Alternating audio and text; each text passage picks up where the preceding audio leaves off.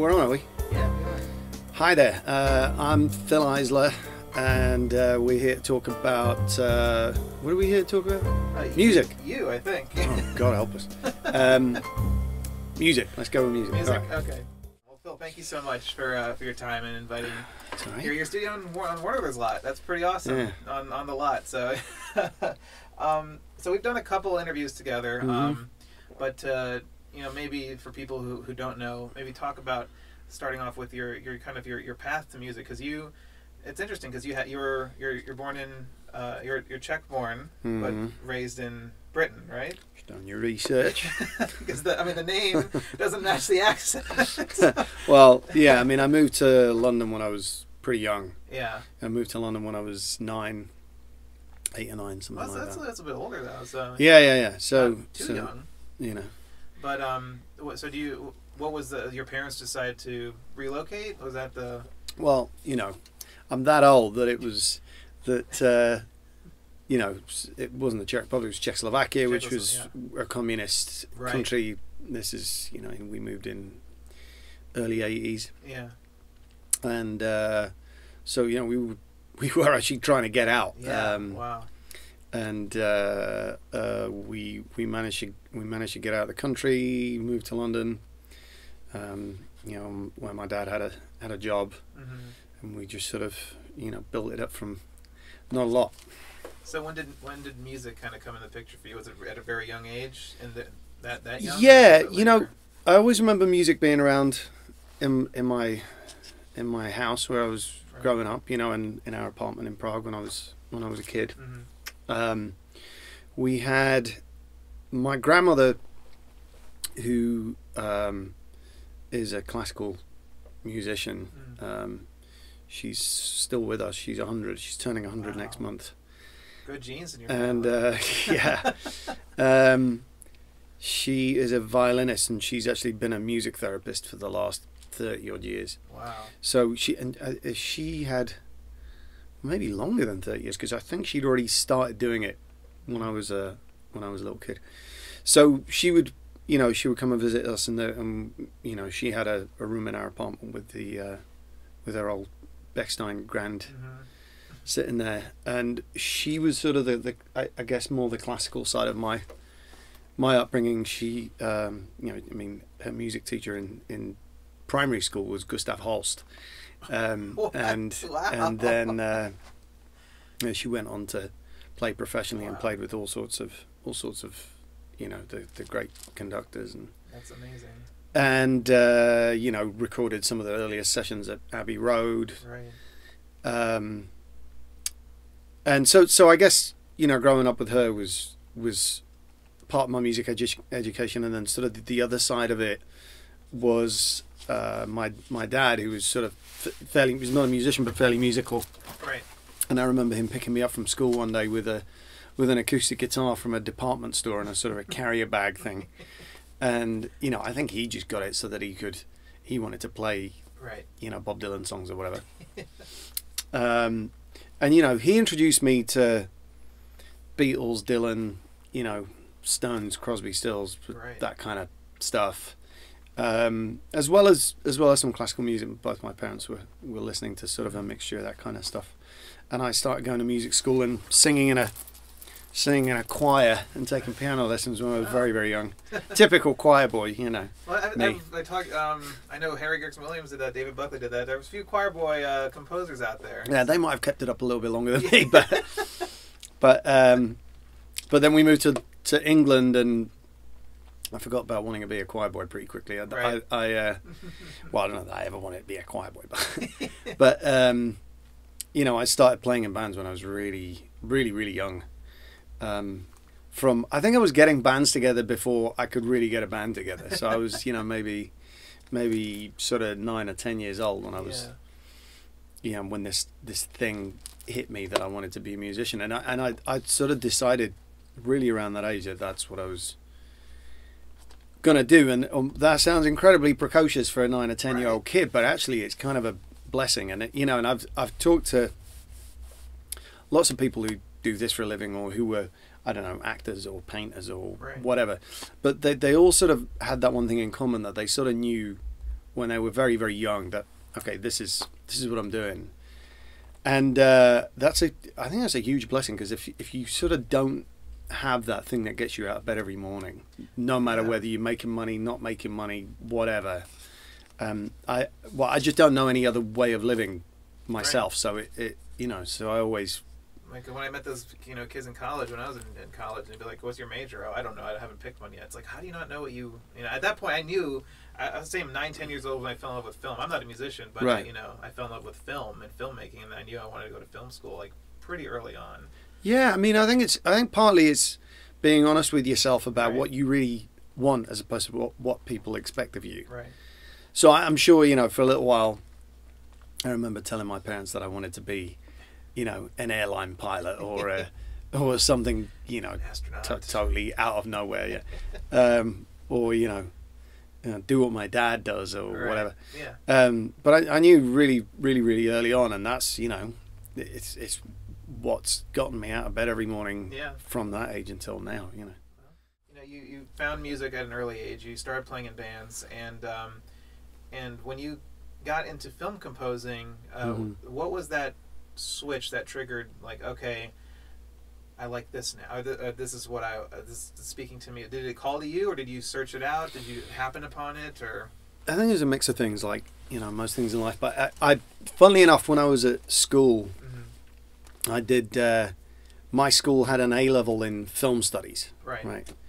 Which I don't know what job they were expecting you to get with that qualification. Absolutely nothing, apparently. But yeah. it was about the only thing I passed with flying colours. And uh, well, that and history I did all right at, you know. And um,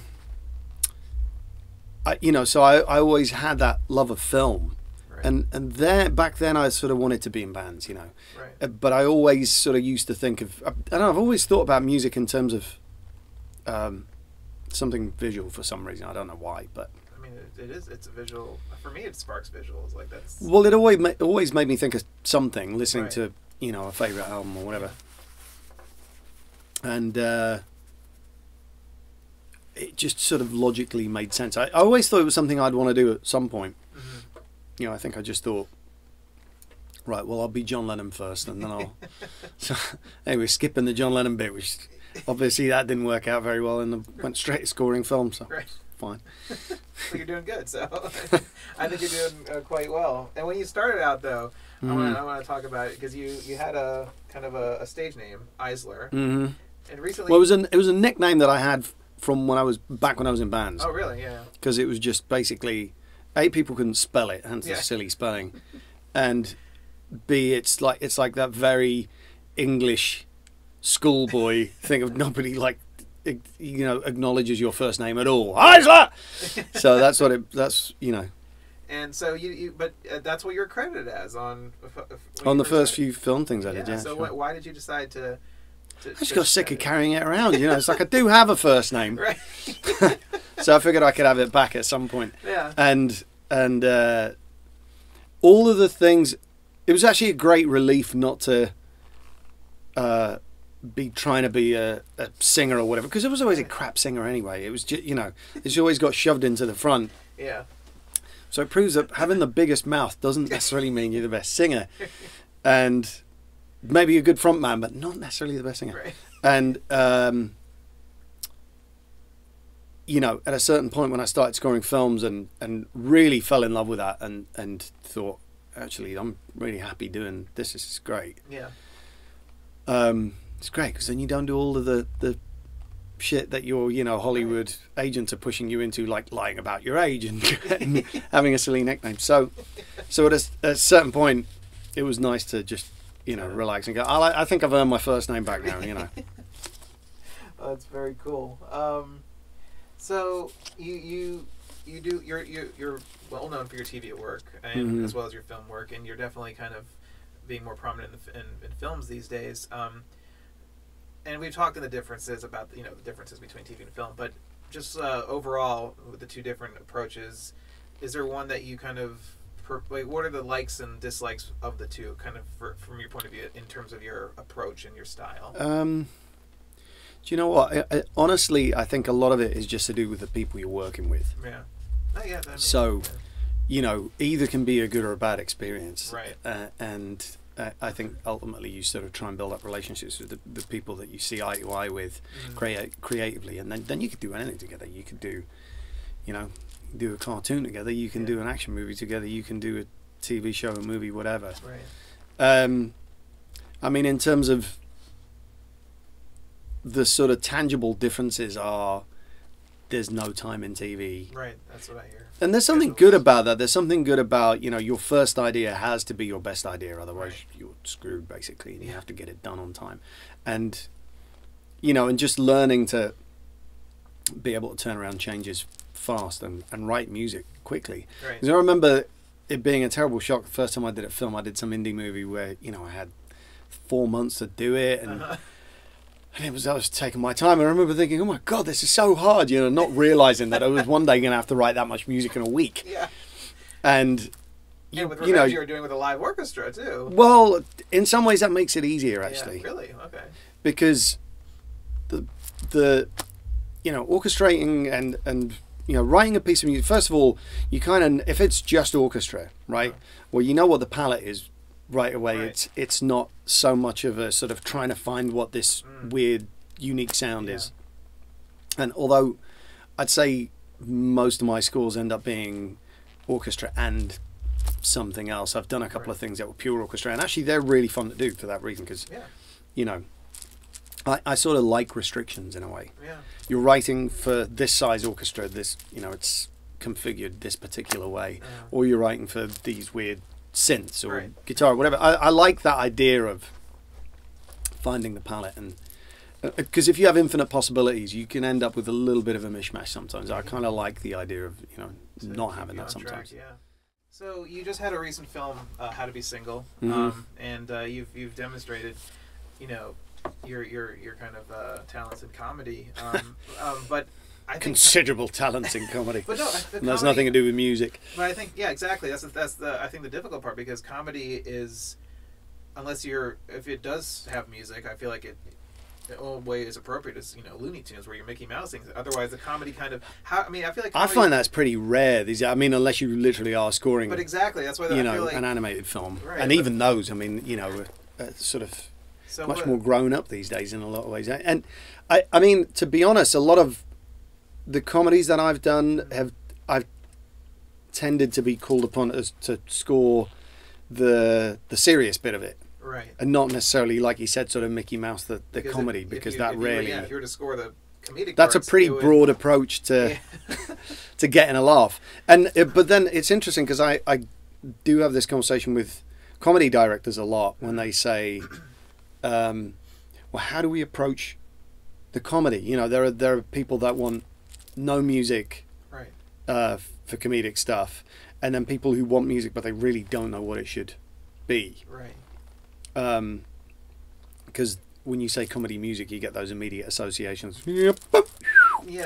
you know, of whatever. And and uh, yeah, there's not not a whole lot of call for that. I mean, so with something how to like how to be you know how to be single, it's relying on the performances and the dialogue mostly. I mean, those are great. well, and so, you know, in songs, a lot of times, I mean, That's they're true, they like say, "How to Be Single." All most of the comedy stuff was um, either not scored Mhm. and worked much better that way because you actually find it, it you know the performances if they're good and the and it's Right. well paced in the editing which this movie really was that you know the music's just going to make it worse it's just going to step on all the lines and all the gags and Right. and make it just make it terrible But then that's because a lot of the yeah. lot of the comedy in, in that movie was about awkwardness about the long so this you pauses. know one line another line and then Uh, silence. uh see that was awkward it's awkward. so yeah. that you know but that's not funny if i'm sitting there going tick tick tick tick tick in the background you know it's right. it's like turned it into some kind of a montage thing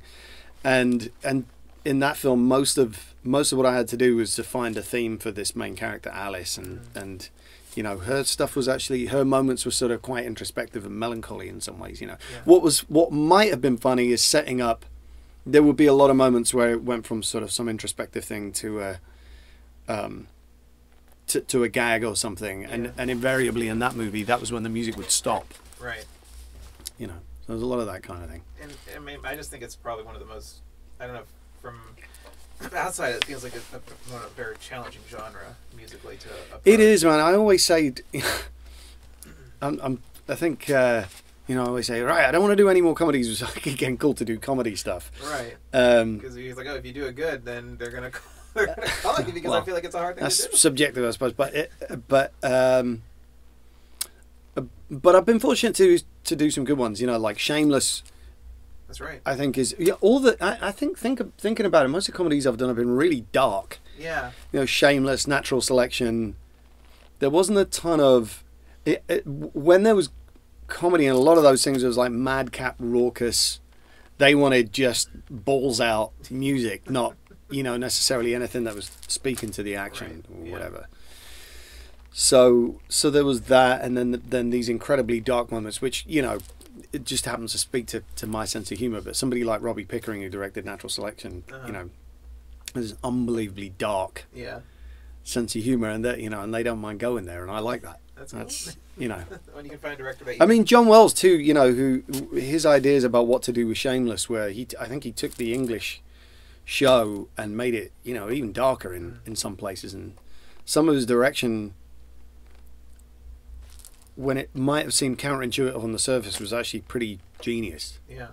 Um, It's You a, know. it's a it's a great show. I mean. Well, I, I remember there's a scene um, that I had to score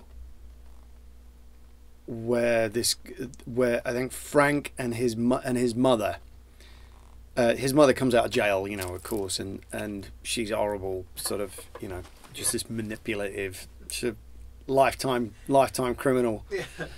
and uh, and there's this there's a scene where I think I, can't remember if she's terminally ill or something or or there's but he's starting to have to take care of her and there's this whole scene where he's bathing her Mhm.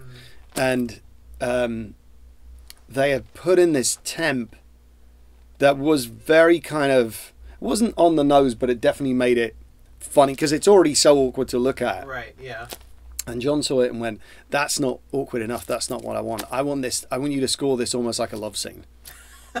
I want this this gentle intimacy between them. I want it to be so painfully awful to, Yeah. to look at, and it is, and it's you know, and it's funny for it because just his reactions are you know, That's amazing. they're sort of very very subtle, but Uh, I mean, it's still a, a little bit off, but Chips, you're doing the a TV. I mean, Right. TV adaptation, film adaptation the, of Chips. yeah. Well, it's actually, I mean, it's early days. Um, not, you know, we're still sort of Right. finding what it is, I think. But it's it's really um, from the music perspective. Again, I'm not hitting tons of comedy beats yet. It, it's it's much more. Uh, it's actually, if anything, right now, it's much more of, a, of an action movie. Right, and that's. I mean, I feel like that's a lot of uh, action comedies are the kind of the, the go-to right now, and they're very popular. I mean, Chris Lennertz is doing a great job with Ride Along, and Ride Along Right. Two, and and really, you know, finding that uh, that niche. But um, what and you know, Chips is a kind of an adaptation of a TV show, and we are kind of in this age of reboots and remakes, and, and a lot of people Yeah. criticize it, but I always spin it as um, I don't know what your take is on how the industry is kind of on that, but I, I love I see it as like a natural evolution of storytelling, like retelling our our, our favorite stories through different voices and different. I like you know, if you're sitting around the campfire and your your your uncle's It's an interesting way of looking at it. you're telling an old story like that, he's been You, sir, down. should work at a studio.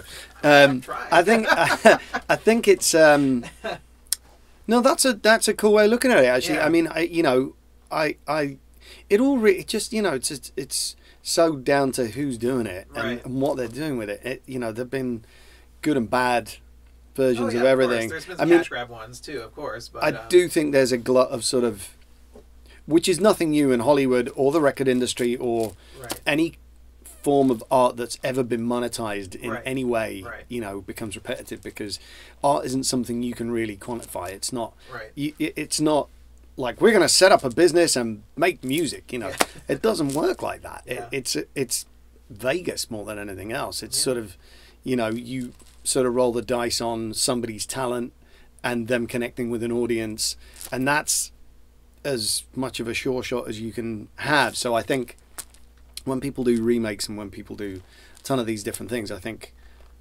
or the franchise sort of stuff. Um, I don't think it's a bad thing necessarily. I just think there's a there's a world in which that and original ideas need to coexist. I just don't get it when people get offended. They're like, "Oh, you can't touch." The Well, I mean, it's funny The that you know going there's a few guys on my crew that that are that, that apparently are diehard Chips fans, Really? which you know I had no idea. But uh, one of the guys I work with, you know, when he heard I was doing it, his first words weren't congratulations. His first words were, Don't "Don't, fuck fuck, it up." Up." yeah, don't ruin my childhood. Right, I'll try. It's, it's people get so attached to it's. I mean, it's it's great because Well, and there's a the there's a theme, of- you know, and there's a there's a so- all of these things and a great theme you know but it's it's at the end of the day when you do something like this and you do a remake a reboot whatever you want to call it Yeah. i have to approach the material for the material and not Exactly. with any kind of baggage right. um and then you see what works you know maybe the original ideas work maybe Yeah. they don't it's been you know things get reinterpreted so Yeah. and so they should you know i mean who wants to rehash the same old thing you can always go back to Exactly. the original Yeah. Well, I'm excited to see it, to see what you. yeah me, me too So you also um, were in, in the headlines a little bit for, um, I mean, for good for good reason. You know, talking a Variety about your uh, work on the Newtown document Mhm. documentary, which is um, uh, got amazing reception, and uh, you did an amazing re- approach. You you brought in a group of composers, and Yeah. you kind of did this group thing, and everyone donated their time and and what was that experience like? I mean, it's such an important film, and it's it's Uh. using music, the art of film for such a great cause. You know, these days, you go, oh, you're working in the entertainment industry. You know, what are you doing to help the world? You're not a doctor. you're not a. You're not well a, it know, felt but- like an opportunity to Right. to do something you know hopefully useful. Um when i when i first spoke to the producer who is a friend of mine uh, from years back i had no idea she was making a film actually Really. Wow. um i i called her because uh the the gun debate is something that i'm sort of very passionate about and yeah. um, didn't feel like I was able to do anything by ranting on Facebook, which really is the Monday equivalent of yelling out of a window. And um, and so I called her and she said, "Well, funny you should mention that. I'm I'm uh, making a film about Sandy Hook." Uh, you know, I sort of froze Yeah. for a second, and and it's funny because everybody has the same reaction when I told them that I worked on the film. hmm It's such a um, un- and understandably so. It's it's such a um, polarizing issue, and it's such a terrifying topic. Yeah. People course. just don't even want to deal with it, and I think that's sort of one of the reasons why I took it because I, I knew that the public would have that reaction to a certain extent as well, you know, to watching it. And and a comment that I used to hear a lot when we went to Sundance with the film just a, a, a month or two ago, whenever Yeah, it was, um, was, wow, you know, so so impressive, but I'm I'm scared to see the movie. Yeah. And so I sort of my you know my stock answer ended up being, well, you should be, but see it anyway. Right. Um, I think it's just a subject that doesn't get dealt with very much. It's, It's not a movie about gun control. It's a movie about grief. It's a movie about the long-term results of the, the long-term implications of, of gun violence. So you can take that from whatever political perspective you want. Mhm. You know, it's not um, it's not an anti-gun advocacy movie, and it's it's you know whether or not I believe in that, or whether or not any of the other people involved in the in the movie believe in that, including the the composers, um, wasn't relevant to the project. It, it, it's it's more about sparking a debate um, on a new level Yeah. because this topic has people shouting from both sides of the aisle. You know, me included. It's very hard not to Yeah. Not to um, get very emotional about that debate, whatever side of the argument you're on. Right. But what was great at Sundance was I would see some of the best Q and A's I've ever seen at Sundance, and they were much more like town halls in a way, Wow. because you would have, you know, we there was all this security at the screenings because of, of what the film was, and so um, you know at certain points we would get questions from cops, and um, you know people that were local, people that were from out of town. So like a lot of different points of view, and the over overriding feeling I got from the whole thing Yeah. was um, people wanting to know what what next, and that's very heartening for me to see because if the film can do that, then then it was worth doing, wasn't it? Of course. I Um, mean, you know, uh, uh, actually getting people to talk and maybe finding solutions Right. you know, because real life isn't really played out on the fringes. Where you know, that's that's the internet. That's where everyone can shake their fists at you know no one in particular and yell a bit. But it's you know, real life kind of plays out in the middle a little bit. Yeah. You know, so it was it was good seeing that. You know, And from just the the perspective of working with all those composers, so the idea was you kind of fostered an idea, and it was it just shared? Was it beamed out at the same time, and everyone worked on it, or was it? it was a, sort of a work in progress, and actually, it kind of still is because Mhm. there was so much music that it's it's proven to have a life beyond the film. Right. and we're now talking about an album, maybe some concerts, you know, a bunch of different things. Of. Um, the reason I first reached out to anybody, I can't remember who I called. I, I think I might have called Chris Lennertz or Blake Neely first. Right. Um, and it was really just about calling my mates and, and saying, hey, what do you think of this? And, and at that point, when the you know documentaries are always sort of a long time in the making. When that, when it finally came together and they were ready to, to play me something, I was in the middle of two movies and and a bunch of other stuff and, and things were crazy and it was like you know three or four weeks until they were going to dub the film Yeah. and I remember thinking this is great but how the how the hell do I do it? Yeah. and you know so i thought well, well what about if i got somebody to do it with me? So i rang a couple of people and then the, the idea just started to snowball a little bit like well what about if i rang a lot of people? And what i realized was actually the the the um it was completely unhelpful as to, as to as to saving time because it took more Oh, time of course, to, organ- to, to organize it all all. Yeah. um, but it turned out to be creatively a cool idea. The first thing I thought about was that the, the film, you know, the score had to be very humble, of course. um, given the subject matter and given Yeah. the people that are in the film. Um, it was an extremely delicate thing to handle, and I, I, I didn't think that my point of view alone Yeah. should be on True. should be in the movie. Right. I just thought, you know, it, it this is a film about community, and th- then I sort of started to hatch this idea that maybe it should be a community. It should be made by a community, at least on the music side. Um, and you know, so many people jumped on board the idea that I just thought, okay, well, this let's try this, you know. And there, there were, you know, there were definitely a couple of doubters who thought, okay, well, this could be a train wreck. But I, just, I you know, I, I sort of thought, okay, if if this just completely slams into the wall, worst case scenario, I could not sleep for a month and just do it all myself. But Right. that's just, I just never thought that was going to happen, Right. you know.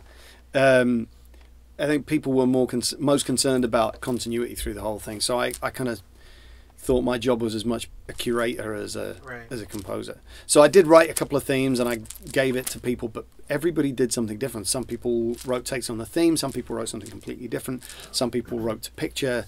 Some people wrote away from picture. There were a couple of people who just said, "I, I can't watch this film, but I'll donate music. I'll you wow. know." Um, and we got music from so many different amazing know. composers. And but what was the, the the really fun point for me? I mean, fun is the wrong the wrong word to use in the context of this film, Rewarding. but Yeah. but uh, e- exciting creatively was when I basically we had a server built for everybody to start putting their ideas up, and uh, at a certain point I said.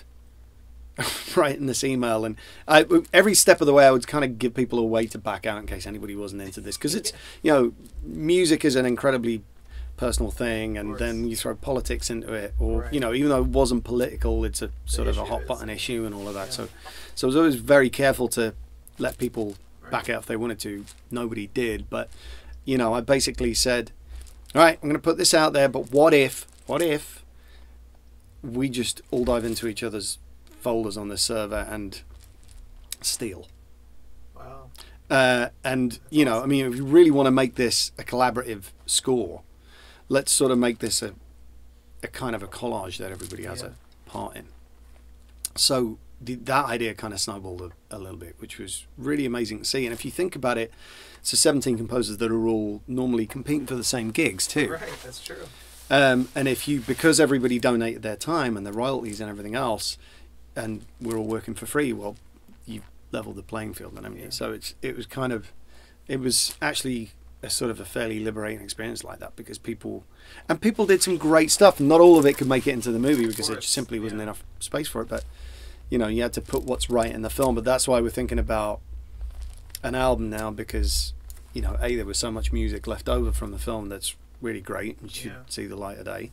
That'd be great. I think that's a great Um, you know, and people are still writing. It's just a subject that sort of continues to Right. inspire all of us in one way or another. You know. The, the film Newtown is about that specific tragedy, but it does spark a, a gun debate thing. And I don't want to get into too much of it, but I mean, there was. You haven't got enough memory cards to get me started on know exactly. started on that and, I'm, subject. and I'm not on your side. I'm not. I, I'm, I'm on your side. I'm not here to, to argue against you. But I, I just want to get your thoughts because the topic does come up in in film a lot Mhm. of, of violence in film and the effect of that on society. And I know I spoke with John Powell, and he's he says I'm a pacifist, and he opted to. That's why he did only animated films. He says I didn't want to contribute my voice to something that he didn't truly believe in bettered society. So I'm just wondering what your views are on the effect of the entertainment industry and guns such a part of our entertainment culture, not just our Yeah. you know, just wondering what your thoughts are on there. I mean, I don't know. I think it's again, it's an incredibly personal experience. Right, Look, yeah. I I'm a big fan of uh, of, of movies, you know yeah. action movies and and I like playing Call of Duty and Yeah, all the rest too. of it. I would never have a firearm in my house in a fucking million years. And um,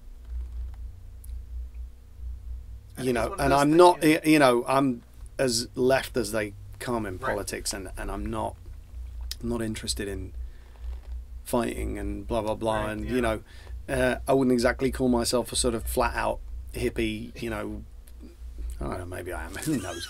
but it, but I, you know, I'm not. I, I'm definitely uh, not, you know, a sort of gun toting Oh yeah, I don't. And, uh, I whatever. I but the, I think the yeah. point I'm trying to make very ineloquently is that um, that I think there is a role there. I think there's definitely a glorification of of guns, of violence, of um, you know, it, to varying degrees it, of maybe cartoonish violence right. that is so extreme that it's ridiculous Yeah. to you know things that are very realistic on on screen Right. and i, I really I, i'm really not sure what the sum effect True. on Yeah. society is Yeah.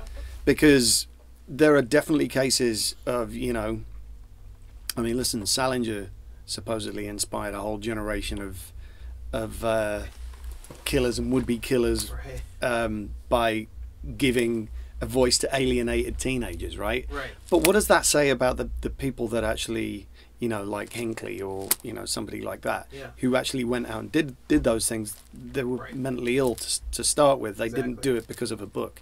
Right. Um, and to argue that, you know, glorifying violence or or whatever in movies or in books or in in in TV shows um, actually causes this stuff, I think is a completely ridiculous argument. Absolutely. Um, you know, I think uh, there are, and I don't know how you, you know, you police what's appropriate for who. There's there's no great way of doing that apart from you know what's appropriate for your children, basically. Right.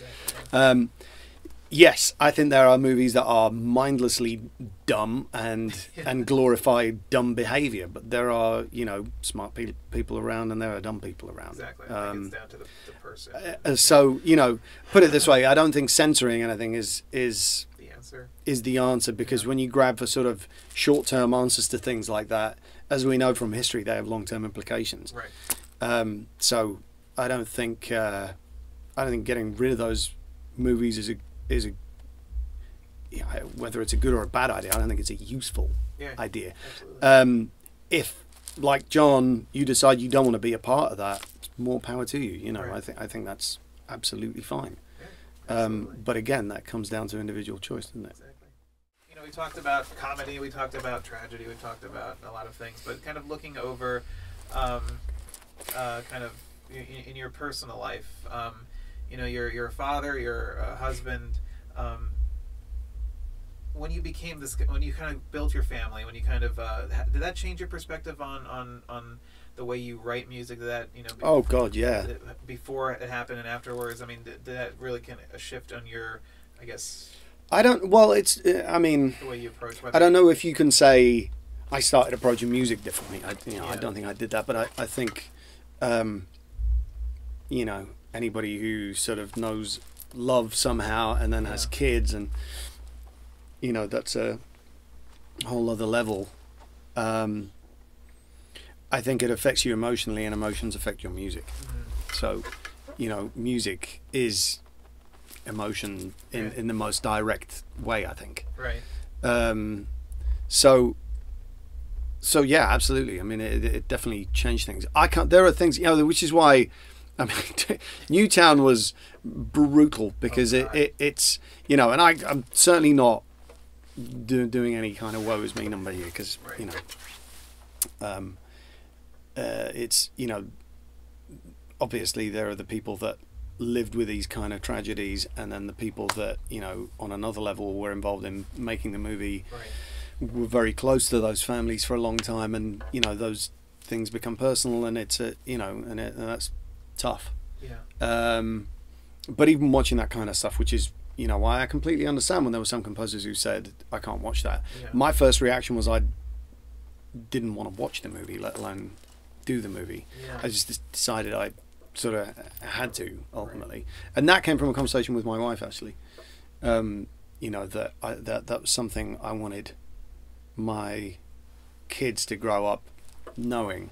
of course. Yeah. Um, funnily enough, you know the uh, the editor on the movie. Uh, I found out later had the exact same conversation with his, his dad really. Wow. because when he was asked to do it, he said, "I I can't. You know, he, he's got two very young kids, Mm, can't handle it." And his dad said the same thing. You've got to got to do it for your kids. You know. it's true.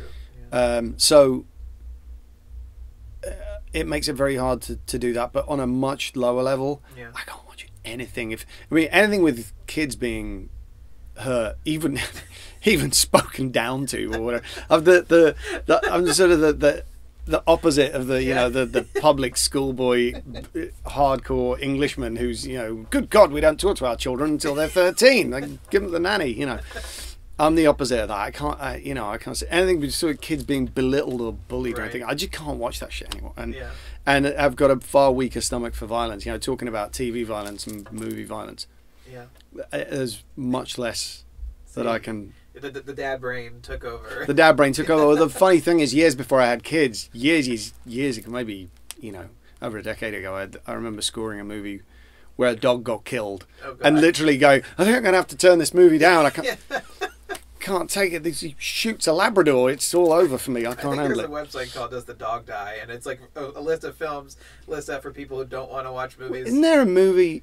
Like with animals getting hurt. No, it wasn't a movie. Wasn't it on like Entourage or something where a dog gets killed and everybody like the screening's going great until I the dog think gets killed and then everyone's it's like, "Oh fuck this!" out of the yeah, out of the screening room. yeah. Yeah, I agree with them. So just looking at the the um, industry uh, uh, in general, kind of the state, not just the music industry, but maybe just the film industry. Mhm. Um, what's something that's going on right now that is really good that you see and you go, "This is awesome. We need to keep this up and push it forward in the momentum." In the industry or as, as in terms of the the the- art.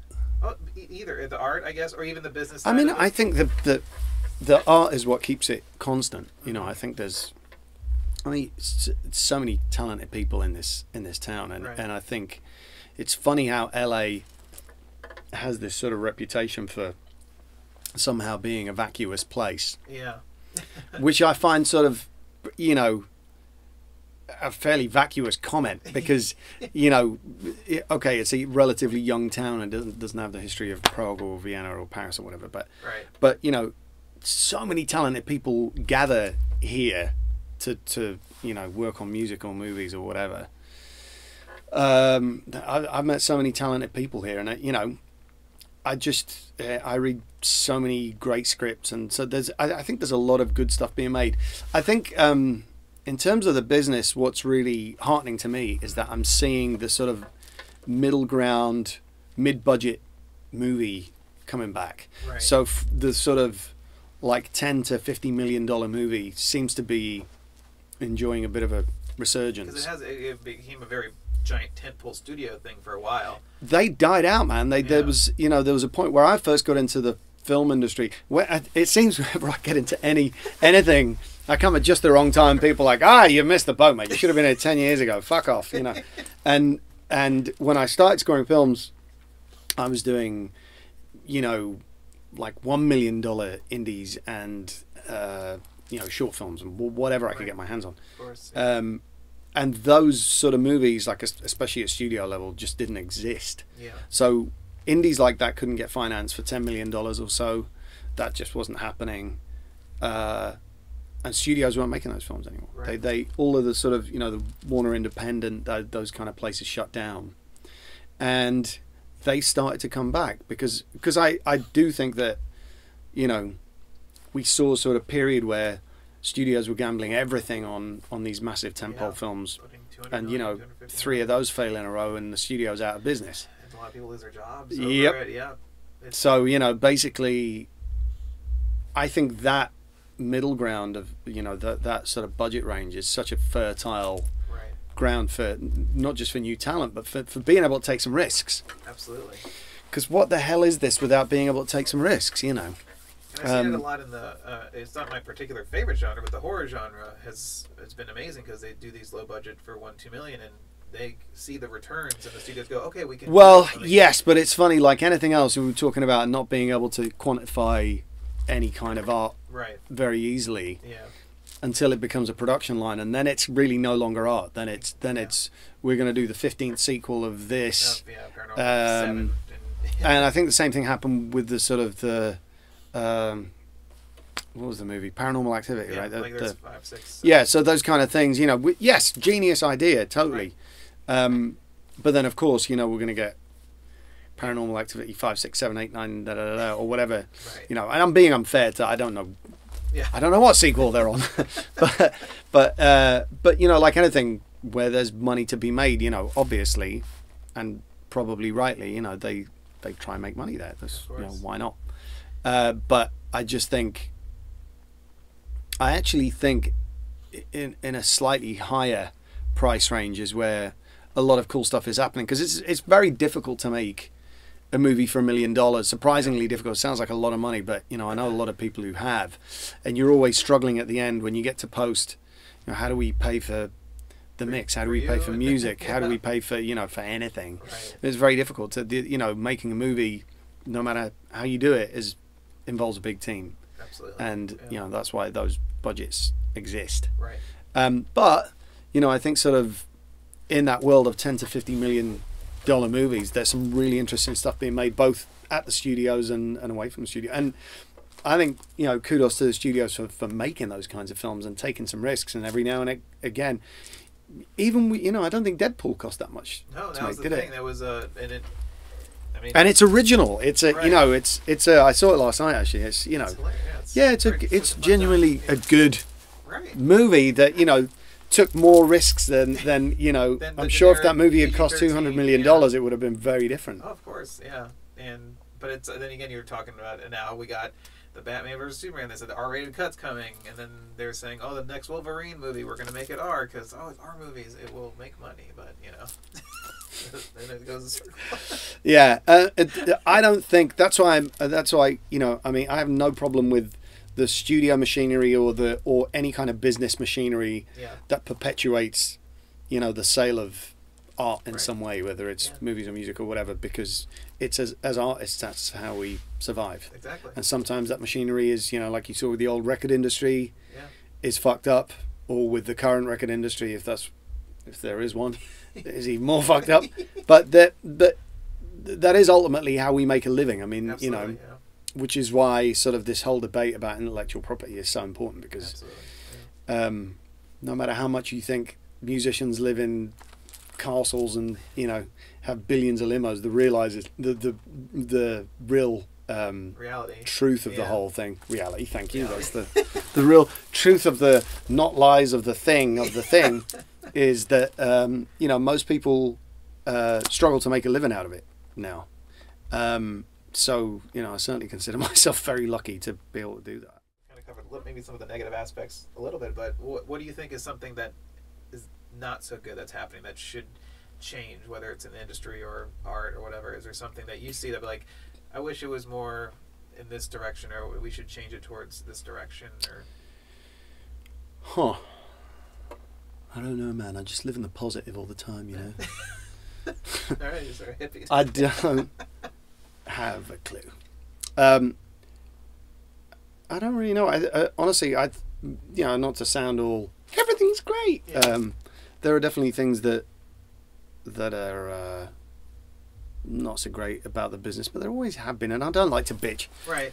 It's just yeah, you know, fair. look, I'm I'm very happy to be making a living That's and to be doing something I love doing, and and honestly, the music business has always been kind of a dark and seedy place, and so's the movie business. Yeah. So let's not kid ourselves too much. right. You know what I mean? Yeah. Um, I'm not advocating any of this stuff too much, but also, you know, it wouldn't be interesting without that. It wouldn't be interesting Yeah. without all of those. So it's like now we look back at the studio system uh, as this sort of golden era of like oh, all these dark secrets and it, um, you know, didn't people used to live in black and white then and everybody looked fabulous? You know, I'm sure it was pretty fucking dark back in the day. You know. Um, and I know I think it's a very tricky subject when you try and um, completely homogenize the business and sort of make it fair and you know Yeah. because it inherently isn't Absolutely. um, on every level. And there are some things that I, I think it's great that they're being tackled, especially, you know, in talking about inequality, sexism, racism, things that, Yeah, yeah. that are just, it's, we're in the fucking 21st century and it's just ridiculous that some of those standards still exist. But in terms of sort of, you know, what gets made and what doesn't get made, it's always a struggle and it's always going to be a struggle Yeah. because someone's always going to hold the keys, you know. And what's interesting is that I think since the advent of the internet and certainly social media, you know, people have had far more opportunity to put out whatever they want and take whatever risks they want without having to be beholden to some of these sort of, you know, gatekeepers. And I and I think that's great too. And then, you know, then people are discovered like that all of a sudden. I think it's great that people have a platform and have more of a voice. Absolutely. And uh, I guess uh, to wrap things up, uh, completely unrelated to music or anything, what does what does Fil Eisler do to for fun? What are your hobbies outside of work um, to recharge? I mean, I mean, you have your family and everything, but what are your You're you're assuming I do any of that for a start. I talked to Jeff Russo, he's like, gigantic I don't, I. I haven't been on a vacation in like two and a half years. Me neither. I don't do shit, man. I live. This is it. This is it.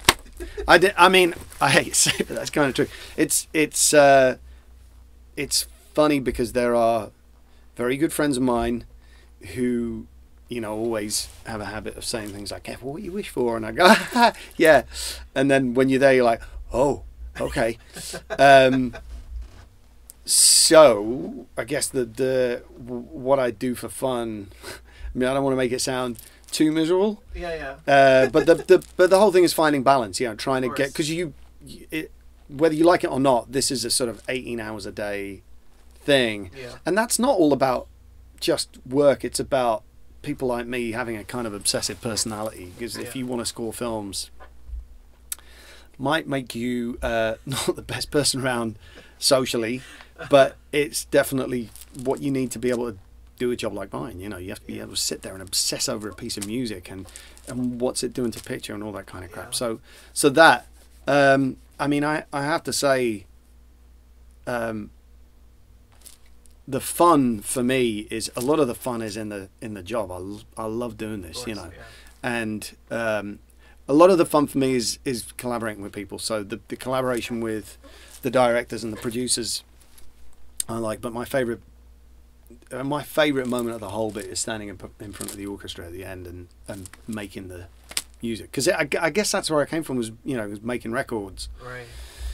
It was that moment of making music. That's why I got into it. You know, Yeah. the sitting in the cave bit I could sort of do without, to be honest. But you know, music doesn't happen without that. Right. Well, Fil, thank you so much for your time. Oh, It's- thank you, man. It's been It's been so enlightening and, and uh, such a great chat. So really Cool. appreciate Cheers, it. man.